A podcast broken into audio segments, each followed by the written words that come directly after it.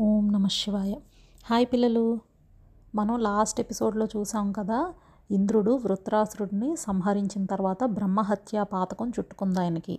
దాంతో ఆయనలో ఉన్న చైతన్యం అంతా కూడా అడుగంటిపోయినట్టు అయిపోయిందంటే ఆయనకి ఇంకా ఆయన శక్తి చాల చాలట్లేదన్నమాట. సో దానివల్ల ఏమైపోయింది? భూమంతా కూడా తల్లడి తల్లడిల్లిపోయింది. ఎందుకు?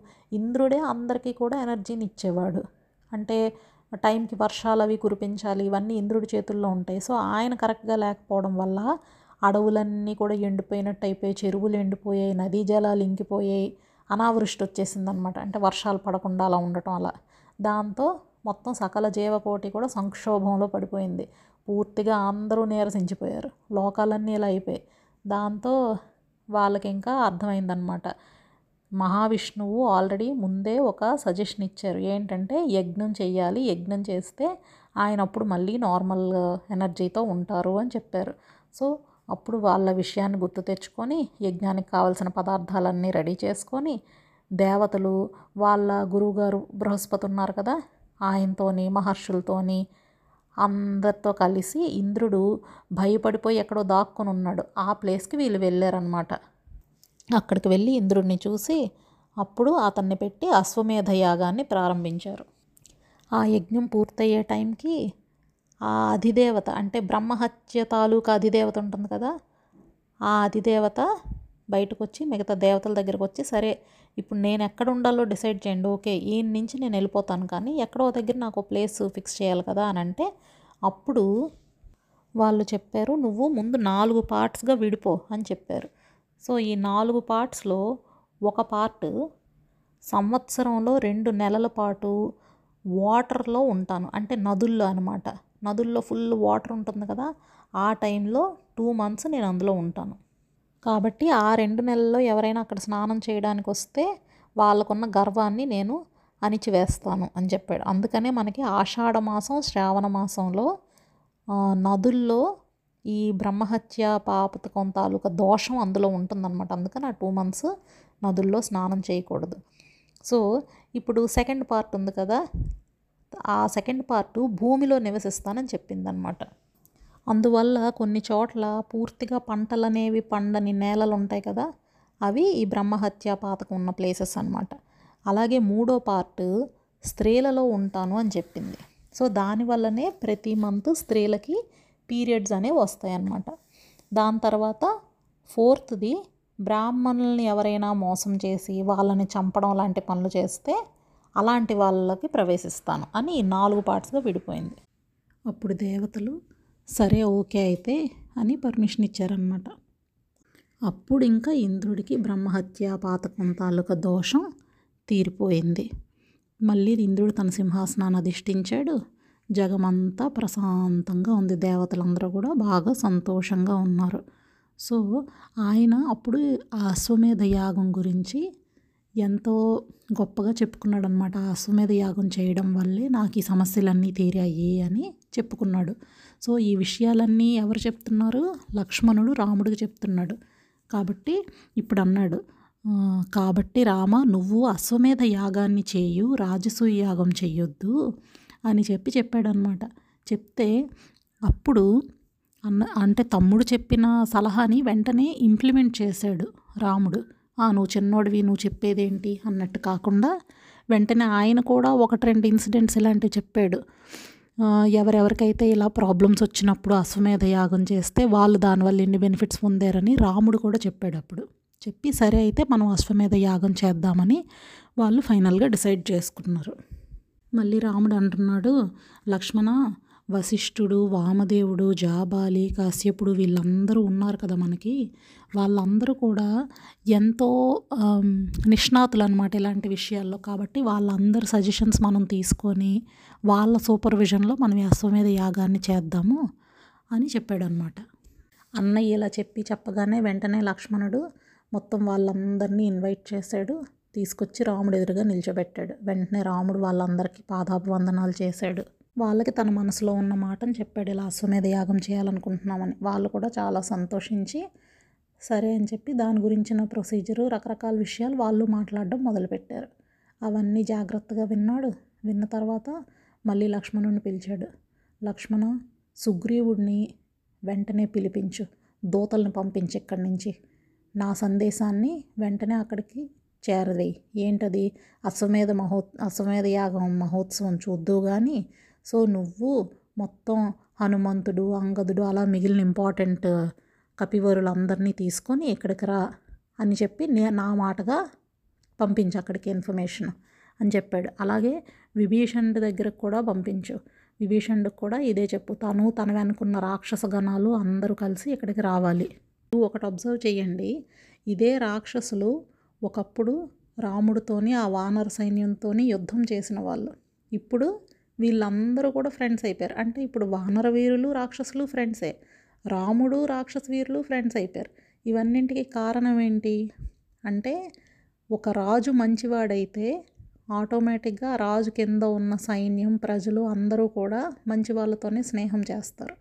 అదే రాజు చెడ్డవాడైతే తెలియకుండానే వీళ్ళందరూ కూడా మంచి వాళ్ళకి శత్రువులు అయిపోతారు కదా. కాబట్టి రాజు మంచివాడు అయి ఉండడం అనేది ఇందులో ముఖ్యమైన విషయం. రావణాసురుడు ఉన్నప్పుడు వాళ్ళ పరిస్థితి ఎలా ఉండేది? ఇప్పుడు విభీషణుడు రాజు అయ్యాక వాళ్ళ పరిస్థితి ఎలా ఉంది అన్నది మీరు కంపేర్ చేసి చూడండి. శ్రీరాముడు అంతటి వాడు వాళ్ళని అశ్వమేధ యాగం చూడడానికి రమ్మని ఇన్వైట్ చేసే స్టేజ్కి వాళ్ళు వచ్చారు. సో మంచి రాజు ఉండడం అనేది చాలా ముఖ్యమైన విషయం. సో వీళ్ళిద్దరిని ఇన్వైట్ చేయమని చెప్పాడు. దాని తర్వాత మిగిలిన వా వాళ్ళందరూ ఉంటారు కదా అంటే ఇతని దగ్గర చాలామంది సామంత రాజులు ఉంటారు కదా శ్రీరాముడి దగ్గర. సో వాళ్ళందరినీ కూడా పిలవమని చెప్పాడు. అలాగే ఇంకా ఎవరెవరిని ఇన్వైట్ చేయాలి అవన్నీ కూడా అందరిని ఇన్వైట్ చేసి అందరినీ వాళ్ళ భార్యాపుత్రులను తీసుకొని రమ్మని చెప్పు. అలాగే దగ్గరలో బోల్డ్ వనాలు ఉన్నాయి కదా అక్కడ బోల్డ్ ఆశ్రమాలు ఉంటాయి కదా ఆ ఋషుల్ని ఋషిపత్నుల్ని వాళ్ళందరినీ కూడా రమ్మని పిలు అని చెప్పాడు. తరువాత గోమతి నదీ తీరంలో నైమిషారణ్యం ఉంది. అక్కడ ఒక గొప్ప యజ్ఞవాటికను నిర్మింపజేయి అని చెప్పాడు. యజ్ఞం అంటే మన ఇంటి దగ్గర ఇప్పుడు మన గుళ్ళలోని చేస్తారు కదా. చిన్న షామియానా వేసేసి చిన్న యజ్ఞకుండం పెట్టేసి అక్కడ హోమం చేసేసి అయిపోయింది అయిపోయిందని అలా కాదు. మహారాజు అశ్వమేధ యాగం అంటే చాలా గొప్పగా ఉంటుందన్నమాట. కాబట్టి ఒక యజ్ఞ వాటిక ఫుల్ ఫ్లెడ్జ్డ్గా నిర్మింపజేస్తే కానీ పని అవ్వదు అందుకు లక్ష్మణుడికి చెప్తున్నాడు అనమాట ఆ స్థలం చాలా పవిత్రమైనది గొప్పది. కాబట్టి అక్కడ యజ్ఞం నిర్విఘ్నంగా సాగడం కోసం ముందుగా శాంతి ప్రక్రియలు అవన్నీ చేయించు. దాని తర్వాత వందల కొలది మనుషులు వస్తారు అక్కడికి. కాబట్టి వాళ్ళందరూ వచ్చి ఆ ప్లేస్లో ఆ యజ్ఞాన్ని చూసి అందరూ కూడా హ్యాపీగా ఫీల్ అవుతారు అని చెప్పాడు అనమాట ఏంటో తెలుసా? ముందుగా అక్కడికి ఒక లక్ష వాహనాల మీద వన్ ల్యాక్ అనమాట వన్ ల్యాక్ వెహికల్స్ మీద మంచి బియ్యం అంటే ముక్కలు ముక్కలైపోయిన బియ్యాన్ని వాడరు. ఫుల్గా ఉండాలి. గ్రెయిన్. కాబట్టి ఆ ముక్కలు అవ్వని బియ్యాన్ని ఒక లక్ష వాహనాల మీద ముందుగా అక్కడికి చేర్చు. ఒక వెయ్యి వాహనాల మీద నువ్వులు పెసలు శనగలు ఉలవలు మినువులు ఉప్పు ఇలా రకరకాల ఐటమ్స్ని ప్రావిజన్ ఐటమ్స్ అనమాట అక్కడికి చేర్చు. అలాగే భోజనానికి అనువుగా ఉండేలాగా నెయ్యి నూనె పాలు పెరుగు ఇలాంటివన్నీ కూడా ముందే అక్కడికి పంపించాలి. అలాగే భరతుడికి ఇప్పుడు చెప్తున్నాడు. కొన్ని కోట్ల కొలది విలువైన వెండి అంతకన్నా విలువైన బంగారం ఇవన్నీ తీసుకొని నువ్వు ముందు వెళ్ళాలి. దాని తర్వాత దారిలో ఇక్కడి నుంచి అక్కడ వరకు వెళ్ళడానికి ఉన్న మార్గ మధ్యంలో వీధులు ఆ పార్ట్స్ అన్నిట్లో కూడా చాలామంది వర్తకులు వాళ్ళ షాప్స్ ఏర్పాటు చేయాలి. ఇప్పుడు మీరు ఎక్కడైనా ఒక సంబరాలు జాతరలు జరిగినప్పుడు చూడండి. మామూలు రోజుల్లో మీరు ఆ గుడికి వెళ్తే జస్ట్ గుడి గుడి బయట ఏదో ఒక కొబ్బరికాయలు పువ్వులు అమ్మే షాప్ ఉంటుంది అంతే. కానీ ఒక జాతర లాంటిది జరిగినప్పుడు ఏమవుద్ది? టెంపరీ స్టాల్స్ ఒక వంద వచ్చేస్తాయి సడన్గా ఆ వీధంతా ఎందుకు? అప్పుడు వచ్చే జనం ఎక్కువ వాళ్ళు కొనుక్కునేది ఎక్కువ కనుక. సో అది అప్పటి నుంచి ఉందన్నమాట. ఆ కాలం నుంచి కూడా అదే జరుగుతుంది.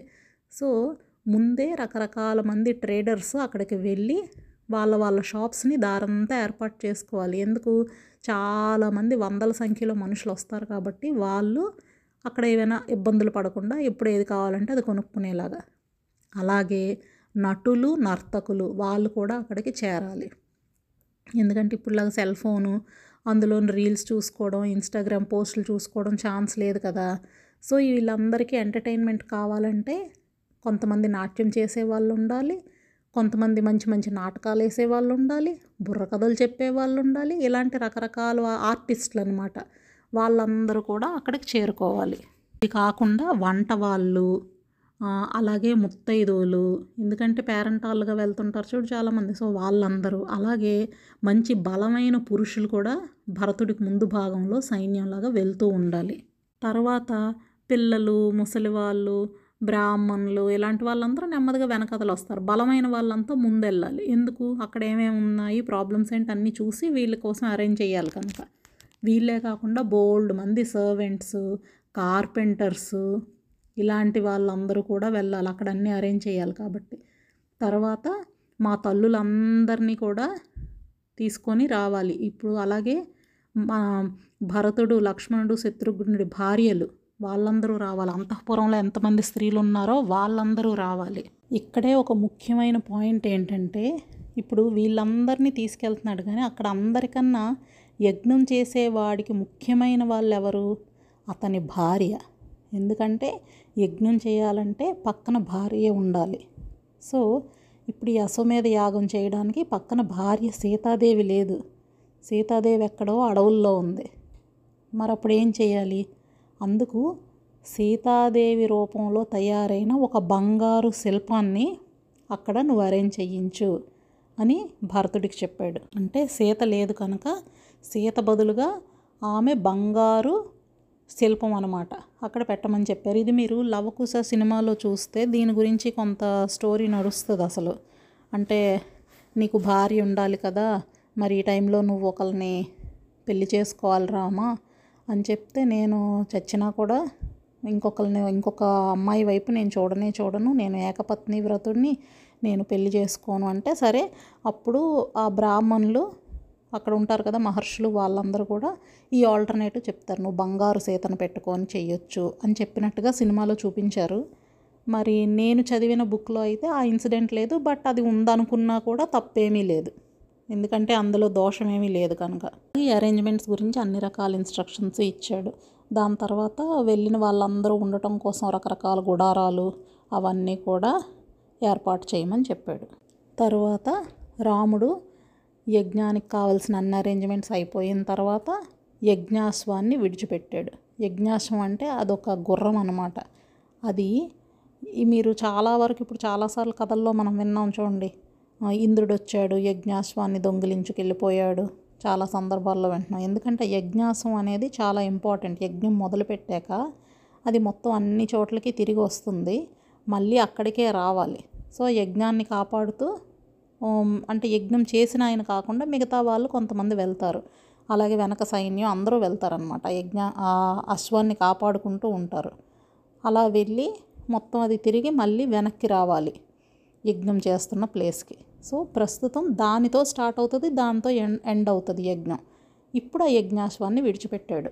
దీనికి లీడర్గా లక్ష్మణుణ్ణి పంపించాడు అనమాట అంటే ఎలాగ ఒక నాలుగు వందల మంది సైనికులు ఒక వంద మంది రాకుమారులు వీళ్ళందరూ కూడా యజ్ఞాన్ని రక్షిస్తూ ఉంటారు. రాకుమారులు అంటే మీరు ఓన్లీ ఈ దశరథ మహారాజుకు పుట్టిన నలుగురు పిల్లలు అని అనుకోకూడదు. రాకుమారులు అంటే చాలామంది ఉంటారు. మహారాజు అయ్యేవాడు ఒక్కడే ఉంటాడు కానీ ఈ రాజవంశంలో పుట్టిన వాళ్ళందరూ రాకుమారులే అవుతారు. కాబట్టి వాళ్ళందరూ కూడా ఒక ఒక చోటే ఉంటారు. అవసరమైనప్పుడు వాళ్ళందరూ కూడా యుద్ధానికి ఇవన్నింటికి కూడా వెళ్తూ ఉంటారు. సో ఆ రకంగా వంద మంది రాకుమారులు ఆ యజ్ఞాశ్వాన్ని కాపాడుతూ వెళ్ళారు.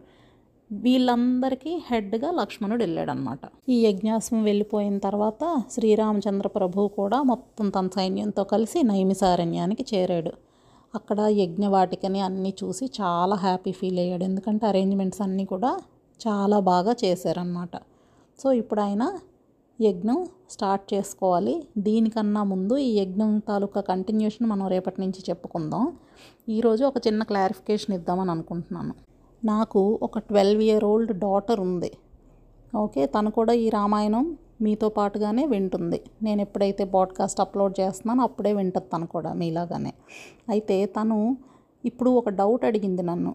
ఏంటంటే నువ్వు చెప్పినవన్నీ విన్నాక నాకు రాముడు కన్నా రావణాసురుడే గొప్పవాడు కదా అనిపించింది అన్నది. నేను ఒక్కసారి షాక్కి గురయ్యాను అనమాట ఎంత దాదాపు one one and half years నుంచి చెప్తుంటే ఆఖరికి ఈమెకి ఇలా అర్థమైంది ఏంటి అని.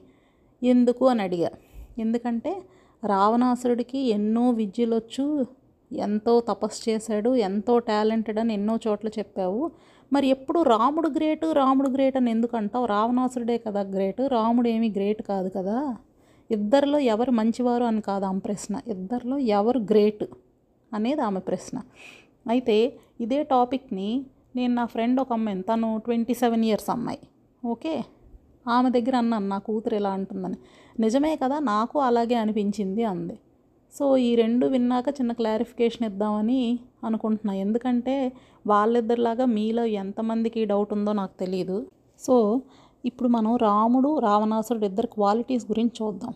ఫస్ట్ జన్మత రాముడు క్షత్రియుడు రావణాసురుడు బ్రాహ్మణుడు.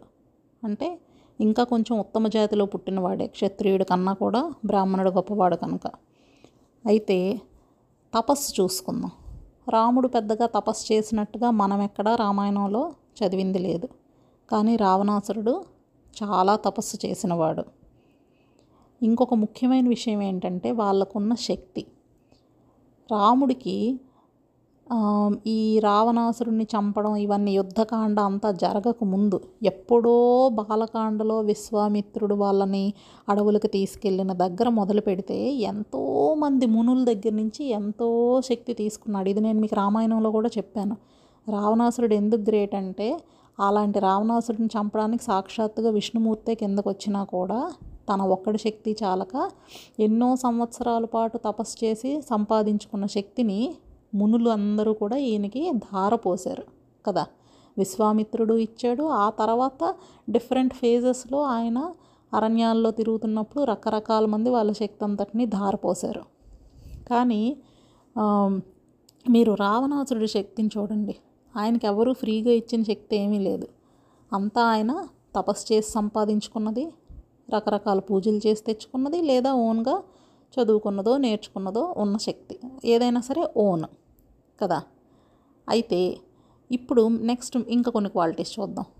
ధర్మం మోస్ట్ ఇంపార్టెంట్ క్వాలిటీ. ఎవరు ధర్మాత్ములు వీళ్ళిద్దరిలో? మనకి డౌట్లెస్గా రాముడే ధర్మాత్ముడు. రావణాసురుడు కొన్ని విషయాల్లో ధర్మం పాటించాడేమో మనకు తెలియదు కానీ మనం చూసినంత వరకు చాలా విషయాల్లో మోస్ట్ ఆఫ్ ద కేసెస్లో ధర్మం అనేది పాటించని వాడు కదా. సో ధర్మంలో రాముడికే మార్కులు ఎక్కువ పడతాయి. అలాగే పరస్త్రీల పట్ల బిహేవియర్. రాముడు పరస్త్రీలతో ఎలా బిహేవ్ చేశాడో మనం చాలా సందర్భాల్లో చూసాం. రావణాసురుడు ఎలా బిహేవ్ చేశాడో కూడా చూసాం. రావణాసురుడు పరస్త్రీలతో అంటే ఓన్లీ సీతాదేవి విషయంలోనే కాదు. మనం చూస్తాం కదా చాలామంది చాలామందిని ఈవెన్ మనం ఇప్పుడు ఉత్తరాఖండలో కూడా చెప్పుకున్నాం గుర్తుందా?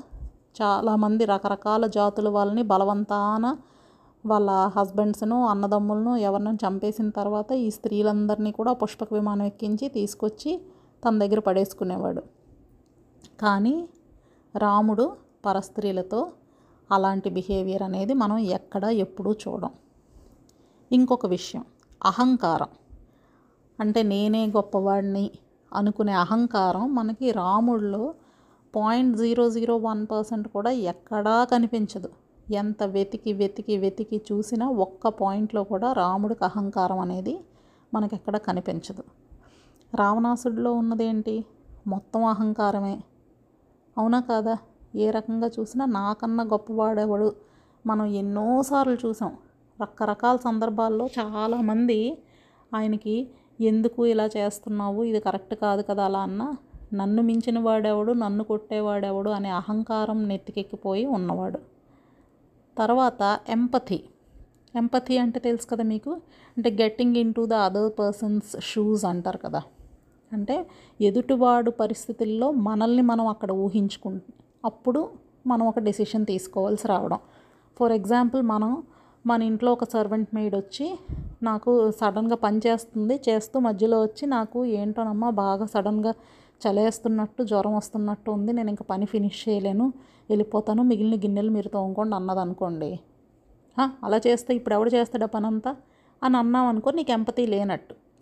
అలా కాకుండా నిజమే కదా నేను ఆఫీస్కి వెళ్ళి సడన్గా నాకు ఇలా చలి జ్వరం లాగా వచ్చేసి నేను ఇంటికి వచ్చేస్తానంటే నా బాస్ వెళ్ళొద్దు నువ్వు పని చేసే వెళ్ళాలంటే నాకు ఎలా అనిపిస్తుంది? కాబట్టి మనం అలా చెయ్యకూడదు అని ఆలోచించి మనం వెంటనే ఆమెకి పర్మిషన్ ఇవ్వం ఇస్తాం కదా. దాన్నే ఎంపతి అంటారు.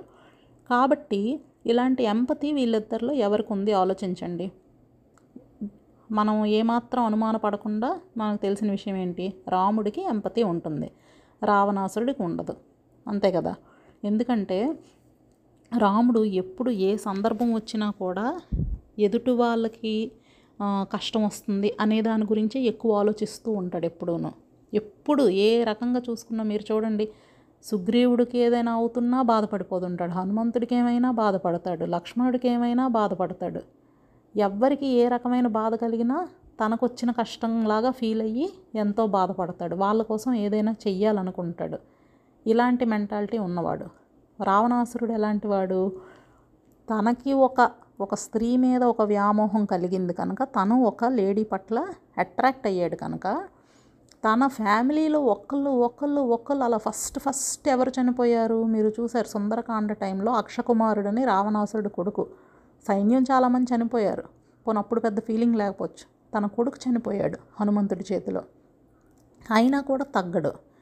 ఎక్కడి నుంచి ఎక్కడ ఎప్పుడు చూసుకున్నా కూడా అన్ని రకాలుగా కూడా అందరినీ ఇబ్బందే పెట్టాడు తప్ప ఎవరికీ సంతోషాన్ని కలిగించలేదు. తన వాళ్ళందరూ నాశనం అయిపోయారు. తన ఫ్యామిలీస్ అన్నీ స్పాయిల్ అయిపోయాయి. బంధుమిత్రులందరూ చనిపోయారు. అయినా కూడా తర్వాత ఒకటి తర్వాత ఒకటిని పంపిస్తూనే ఉన్నాడు. కుంభకర్ణుని కూడా దగ్గరుండి రెడీ చేసి పంపించాడు. పడుకున్నోని లేపు మరి. ఇలా చాలామందిని పంపించాడు. సో దీన్ని బట్టి మనకు తెలిసిందేంటి? రావణాసురుడికి ఎంపతి లేదు. సో కొన్ని క్వాలిటీస్ మనం చూసుకుంటే రావణాసుడికే ఎక్కువ ఉన్నాయి. కొన్ని క్వాలిటీస్ రాముడికే ఎక్కువ ఉన్నాయి. కానీ ఇందులో మనం చూడాల్సింది ఏంటంటే ఏది ముఖ్యమైన క్వాలిటీ. ఇప్పుడు దీనికి మనం ఒక ఎగ్జాంపుల్ చెప్పుకుంటే మీకు ఇంకా బాగా అర్థమవుతుంది. ఇప్పుడు ఒక అబ్బాయికి స్కూల్లో ఫస్ట్ ర్యాంక్ వస్తుంది. చూడడానికి కూడా చాలా చక్కగా ఉంటాడు ఆ అబ్బాయి. బుద్ధిగా ఉన్నట్టుగా కనిపిస్తాడు. ర్యాంకు బాగా వస్తుంది. అంతేకాకుండా స్కూల్లో స్పోర్ట్స్ యాక్టివిటీస్లో కూడా బాగా పార్టిసిపేట్ చేస్తాడు. సో ఇది ఒక అబ్బాయి. ఇంకో అబ్బాయి ఉన్నాడు.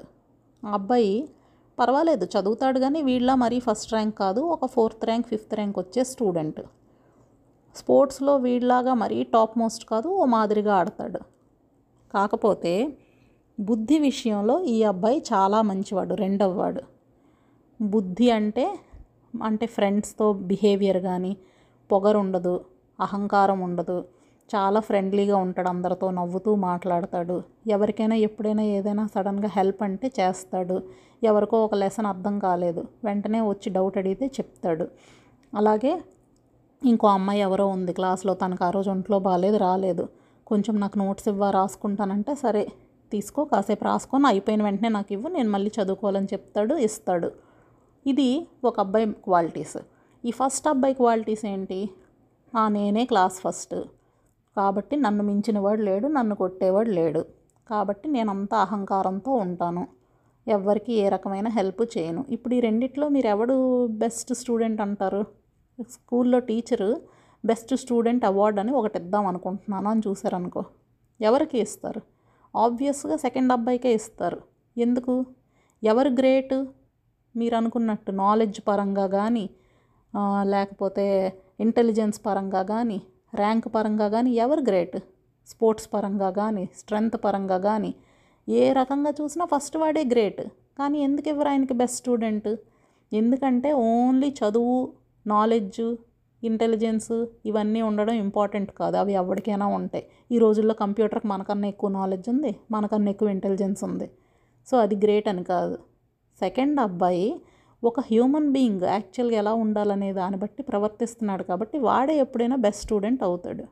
అలాగే రాముడు రావణాసుడిని మీరు కంపేర్ చేసుకుంటే రావణాసుడికి ఎన్నో గొప్ప శక్తులు ఉన్నాయి ఎంతో తపశ్శక్తి ఉన్నవాడు గొప్ప వేద వేదాంగాల్ని చదువుకున్నవాడు సో నాలెడ్జ్ సబ్జెక్ట్ నాలెడ్జ్ బాగా ఉన్నవాడు అలాగే పరమశివుడిని ఎంతో మెప్పించినవాడు ఆత్మలింగాన్ని కూడా పట్టుకొచ్చేసినవాడు అంత తెలివైనవాడు అంత గొప్పవాడు. కానీ ఎంత ఉన్నా కూడా ధర్మ మార్గంలో నడవని వాడికి ఎంత ఉన్నా వాడు వేస్ట్. ఇది మనం తెలుసుకోవాల్సిన ముఖ్యమైన విషయం.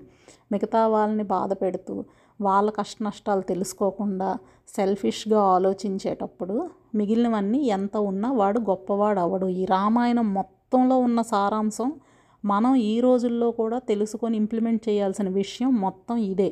ఇది మీరు గుర్తుంచుకుంటేనే ఇంత మనం దాదాపు టూ హండ్రెడ్ ఎపిసోడ్స్ చేసుకున్నట్టున్నాం.